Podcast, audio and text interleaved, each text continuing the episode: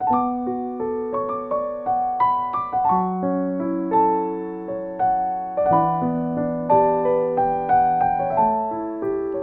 chào, các bạn đang lắng nghe Nurturing Podcast, nơi thảo luận các chủ đề liên quan đến cuộc sống, kinh doanh và khởi nghiệp.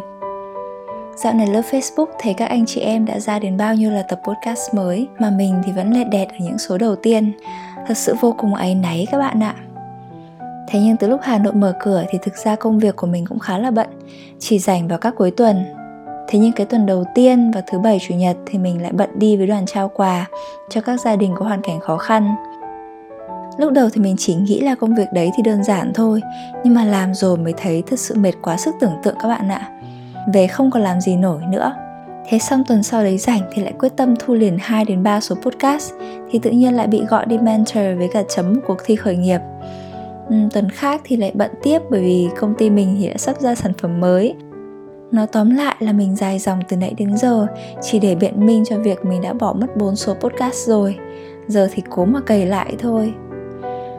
Trong chủ đề ngày hôm nay thì mình sẽ nói về việc thắng và thua ở các khía cạnh trong cuộc sống. Khi chúng ta còn trẻ, chúng ta tin rằng việc chiến thắng là vô cùng quan trọng. Chúng ta học được cái khái niệm thắng và thua qua những game mà chúng ta chơi, những môn thể thao mà chúng ta tập. Và khi đi học thì xã hội nhồi vào đầu chúng ta một điều rằng cần phải chiến thắng tuyệt đối trong môn học này. Hoặc đạt cái giải thưởng kia thì sau này chúng ta mới có thể thành công và hạnh phúc.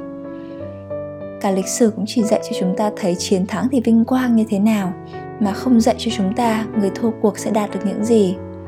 Và vô hình chung, chúng ta tin rằng kẻ chiến thắng chính là người có được mọi thứ thế nhưng khi trưởng thành, chúng ta nhận thấy mọi việc phức tạp hơn rất nhiều.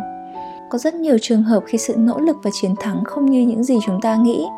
Khi còn nhỏ chúng ta tưởng rằng chỉ cần mình học giỏi và mình xinh đẹp là người khác sẽ thích mình. Hoặc là khi mình đạt giải thưởng này, giải thưởng nọ, thì sau này cuộc sống của mình sẽ được giàu có và sung túc. Nhưng mà không. Khi trưởng thành bạn mới nhận ra là chuyện tình cảm không phải là thứ chỉ cần cố gắng là sẽ làm được bạn có tài giỏi, bạn có ngoại hình đẹp chỉ là yếu tố khiến cho người ta cảm thấy được thu hút, chứ không phải lý do thật sự khiến cho người ta yêu bạn và người ta thương bạn. Còn những người học giỏi đạt nhiều giải thưởng và nghĩ mình sẽ chiến thắng, thực tế khi ra cuộc đời chưa chắc đã đạt được nhiều thành công bằng những người có nhiều trải nghiệm sống. Bạn biết không? Thực ra khái niệm thắng và thua, nó tồn tại chính là do sự áp đặt của bạn. Bạn thua một trận game, bạn tức tối, bạn chửi bới và bạn đổ lỗi đó là khi nếu bạn coi thắng và thua chính là nằm ở kết quả của trận đấu. Thế nhưng bạn nghĩ lại xem, nếu bạn coi việc được chơi một trận game với chính người bạn của mình, cái cảm giác hạnh phúc đó chính là chiến thắng, thì bạn đã thắng rồi, dù bất kể kết quả của trận đấu có như thế nào. Hoặc là khi bạn tham gia cuộc thi nào đó, khi bạn thua cuộc, bạn mất tự tin, bạn cho rằng mình thật vô dụng, bạn mất động lực và bạn hoài nghi tất cả. Bạn không còn tự tin để tham gia cuộc thi khác nữa nói cách khác, nếu chỉ tập trung vào kết quả thì bạn đã thua thật rồi, vì bạn đã thua chính bản thân mình. Tôi muốn nói một chút đến ba lợi ích lớn nhất của việc thua cuộc. Đầu tiên thì người chiến thắng không phải bao giờ cũng là tốt. Tất nhiên rồi, những chiến thắng nhỏ trong cuộc đời sẽ khiến bạn cảm thấy tự tin hơn. Điều đó giúp bạn phát triển. Nhưng ở khía cạnh khác, thì thắng là một cảm giác mang tính gây nghiện, trong khi nghiện bất cứ thứ gì trên đời đều là không tốt nếu như bạn có xem một bộ phim gần đây khá là hot là Squid Game thì bạn sẽ nhận thấy người ta rất dễ xa vào đáy cùng của xã hội bởi sự nghiện chiến thắng, nghiện ăn thua. Chiến thắng một lần trong một lần cá cược đua ngựa có thể khiến cho anh nhân vật chính đua thêm lần 2, lần 3, lần 4 và xa vào để gỡ lại. Khi những trò chơi bắt đầu thì người nghiện việc chiến thắng và bị mờ mắt bởi số tiền lớn đã làm mọi thứ để chiến thắng. Thật may thay nhân vật chính của chúng ta vẫn còn tình người, đã nhận ra rằng thắng và thua không phải nằm ở kết quả của trò chơi ai được bao nhiêu tiền, ai còn lại cuối cùng, mà qua trò chơi đó, họ đã mất mát quá nhiều. Mất bạn bè, mất tình thân, mất gia đình và có khi mất cả nhân tính của chính mình. Vậy nên kẻ thua không phải lúc nào cũng là thua, mà kẻ thắng không phải lúc nào cũng là thắng. Nhiều khi từ bỏ để thua một cuộc chơi, thua một giải thưởng thì bạn lại thắng được tình thân với chính những người anh em của mình đó là những gì tôi đã thấy rất rõ qua một bộ phim mang đầy chất thắng thua như Squid Game lợi ích thứ hai của việc thua cuộc chính là khả năng chúng ta đương đầu với mất mát trong cuộc thi khởi nghiệp hackathon cuối tháng vừa rồi, tôi có mentor cho năm đội thi. Trong vòng 48 tiếng, các em phải bốc thăm chủ đề và xây dựng một dự án khởi nghiệp à, từ việc lên ý tưởng cho đến việc xây dựng kế hoạch kinh doanh, làm một khuôn mẫu prototype cho sản phẩm của mình. Thật ra thì với các em thắng hay thua trong cuộc thi nó mang ý nghĩa rất là nhiều, nhưng mà đối với một giám khảo như tôi thì khác. Đội chiến thắng thực sự rất xứng đáng, nhưng tôi lại lo về tương lai của các em. Liệu là các em có bị chìm trong hào quang của chiến thắng tạm thời mà nghĩ rằng cuộc đời này rất đơn giản chỉ như chiến thắng cuộc thi hay không? Các em đạt giải 2, giải 3, giải 4 hoặc có khi là dừng lại sớm thì tôi lại kỳ vọng trong tương lai có thể thấy được nhiều hơn những sự đột phá bởi có thua thì các em mới không chủ quan về những gì xảy ra ở ngoài kia. Khi làm khởi nghiệp, các em sẽ thấy một điều là không có bất kỳ thứ gì có thể hẹn trước, không có bất kỳ điều gì là chắc chắn. Liên tục giữ cho mình phong thái bình tĩnh, đứng vững trước bất kỳ phong ba nào, thì khi đó, ta mới có thể coi đó là một phần của sự thành công. Lợi ích thứ ba, nếu như chúng ta chấp nhận và tư duy lại về thắng và thua, chính là sự khiêm nhường và niềm vui cho chiến thắng của người khác khi tôi còn đi trông trẻ ở bên Mỹ một đứa trẻ hơn 3 tuổi với một sự giáo dục hoàn chỉnh từ cả bố và mẹ đã có những biểu hiện nhỏ nhất là như thế này.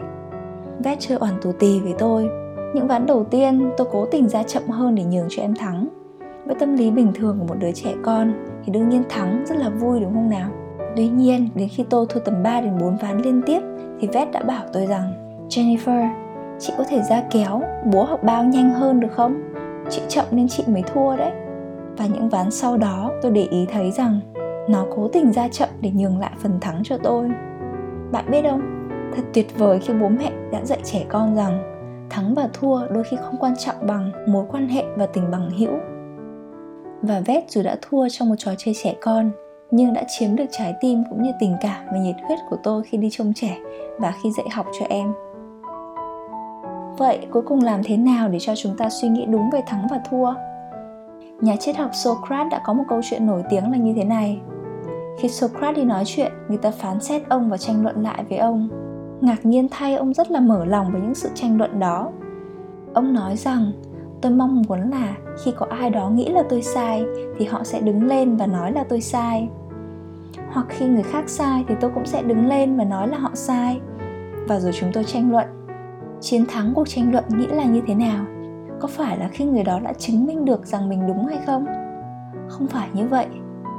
Người chiến thắng khi họ chứng minh được rằng họ đúng chỉ là duy trì những gì họ đã biết là đúng.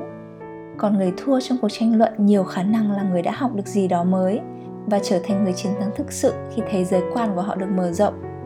Socrates nói rằng, argue to learn, don't be offended, be effective. Tranh cãi để mà học, đừng tự ái hay cảm thấy bị xúc phạm hãy dùng thời gian của mình một cách hiệu quả. Thắng hay thua không quan trọng, mà kiến thức và sự bền bỉ mới chính là sức mạnh. Còn trong chuyện tình cảm thì sao? Ngày xưa khi còn nhỏ, tôi đã nghĩ thật đơn giản. Ở thời đi học và có mối tình đầu, tôi đã nghĩ rằng nếu mình xinh hơn và học giỏi hơn thì sẽ chiến thắng được tình địch của mình. Nếu mình nỗ lực hơn và thể hiện tình cảm nhiều hơn thì mình sẽ chiến thắng trái tim của người đó. Sau này tôi mới nhận ra là chiến thắng hay thành công không nằm ở việc chinh phục trái tim của người khác, mà chính là nằm ở việc tìm được người phù hợp để xây dựng nên một mối quan hệ tốt đẹp và sống thật là hạnh phúc. Vậy, trong cái quá trình tìm kiếm bạn đời của mình, thì thành công tốt hơn hay là thất bại tốt hơn? Tôi thì thấy rằng cả hai trải nghiệm đều tốt cả.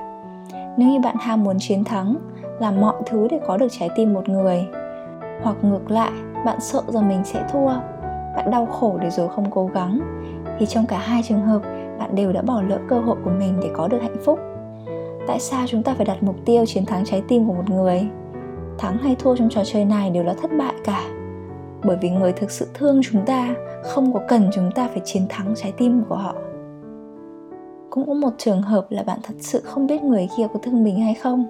Bạn sợ rằng mình sẽ tốn công, tốn tâm tư tình cảm và tốn thời gian ở sai chỗ nghĩ đơn giản thôi khi trưởng thành chúng ta mới thấy có khi 90% những gì chúng ta cố gắng để làm trên đời này nhiều khi sẽ hóa thành công cốc hết. Nhưng điều đó có thật sự vô nghĩa không? Cũng giống như khi khởi nghiệp, tôi đã xác định rằng 99% khả năng mình sẽ thất bại vậy tại sao mình vẫn cần phải cố gắng bởi vì 1% khả năng thành công đã thực sự xứng đáng rồi và cả kể 99% còn lại bạn thất bại thì những gì ta học được và trải qua cũng thực sự rất xứng đáng. Đừng đặt ra mục tiêu chúng ta phải chiến thắng trong trò chơi tình cảm. Khi chúng ta nỗ lực làm một điều gì đó, chỉ nên vì hai lý do. Một là bạn mong muốn người ta sẽ được hạnh phúc hơn bất kỳ ai. Và hai là chỉ khi cho đi một cách ngốc nghếch như vậy, chúng ta sau này mới có cơ hội nhận ra và biết trân quý khi một ngày nọ thấy một ai đó cũng vì chúng ta mà làm điều tương tự như vậy còn trong tình yêu, khi mà hai người đang yêu nhau hoặc đã kết duyên thành vợ, thành chồng, thì tôi rất thích một câu nói của trấn thành. Rằng việc thắng và thua đều không hề quan trọng. Trong một cuộc cãi vã, nếu phải chọn thắng hay thua thì mình chọn điều gì? Mình chọn hạnh phúc các bạn ạ. Mình bỏ qua hết, miễn làm sao mình thấy người đó còn xứng đáng. Hy vọng khi nghe podcast này, bạn sẽ cảm thấy an yên hơn, yêu đời hơn bớt tự làm bản thân đau khổ và chìm trong những sự thắng, sự thua và nhận ra mình đang có rất nhiều giá trị trong cuộc sống. Nói đến chuyện tình cảm, chắc tuần sau mình sẽ làm một số podcast tiếp theo với chủ đề khá là hot trong mùa covid hiện nay. Cách chọn người bạn đời như ý. Hẹn gặp lại các bạn trong số podcast tiếp theo.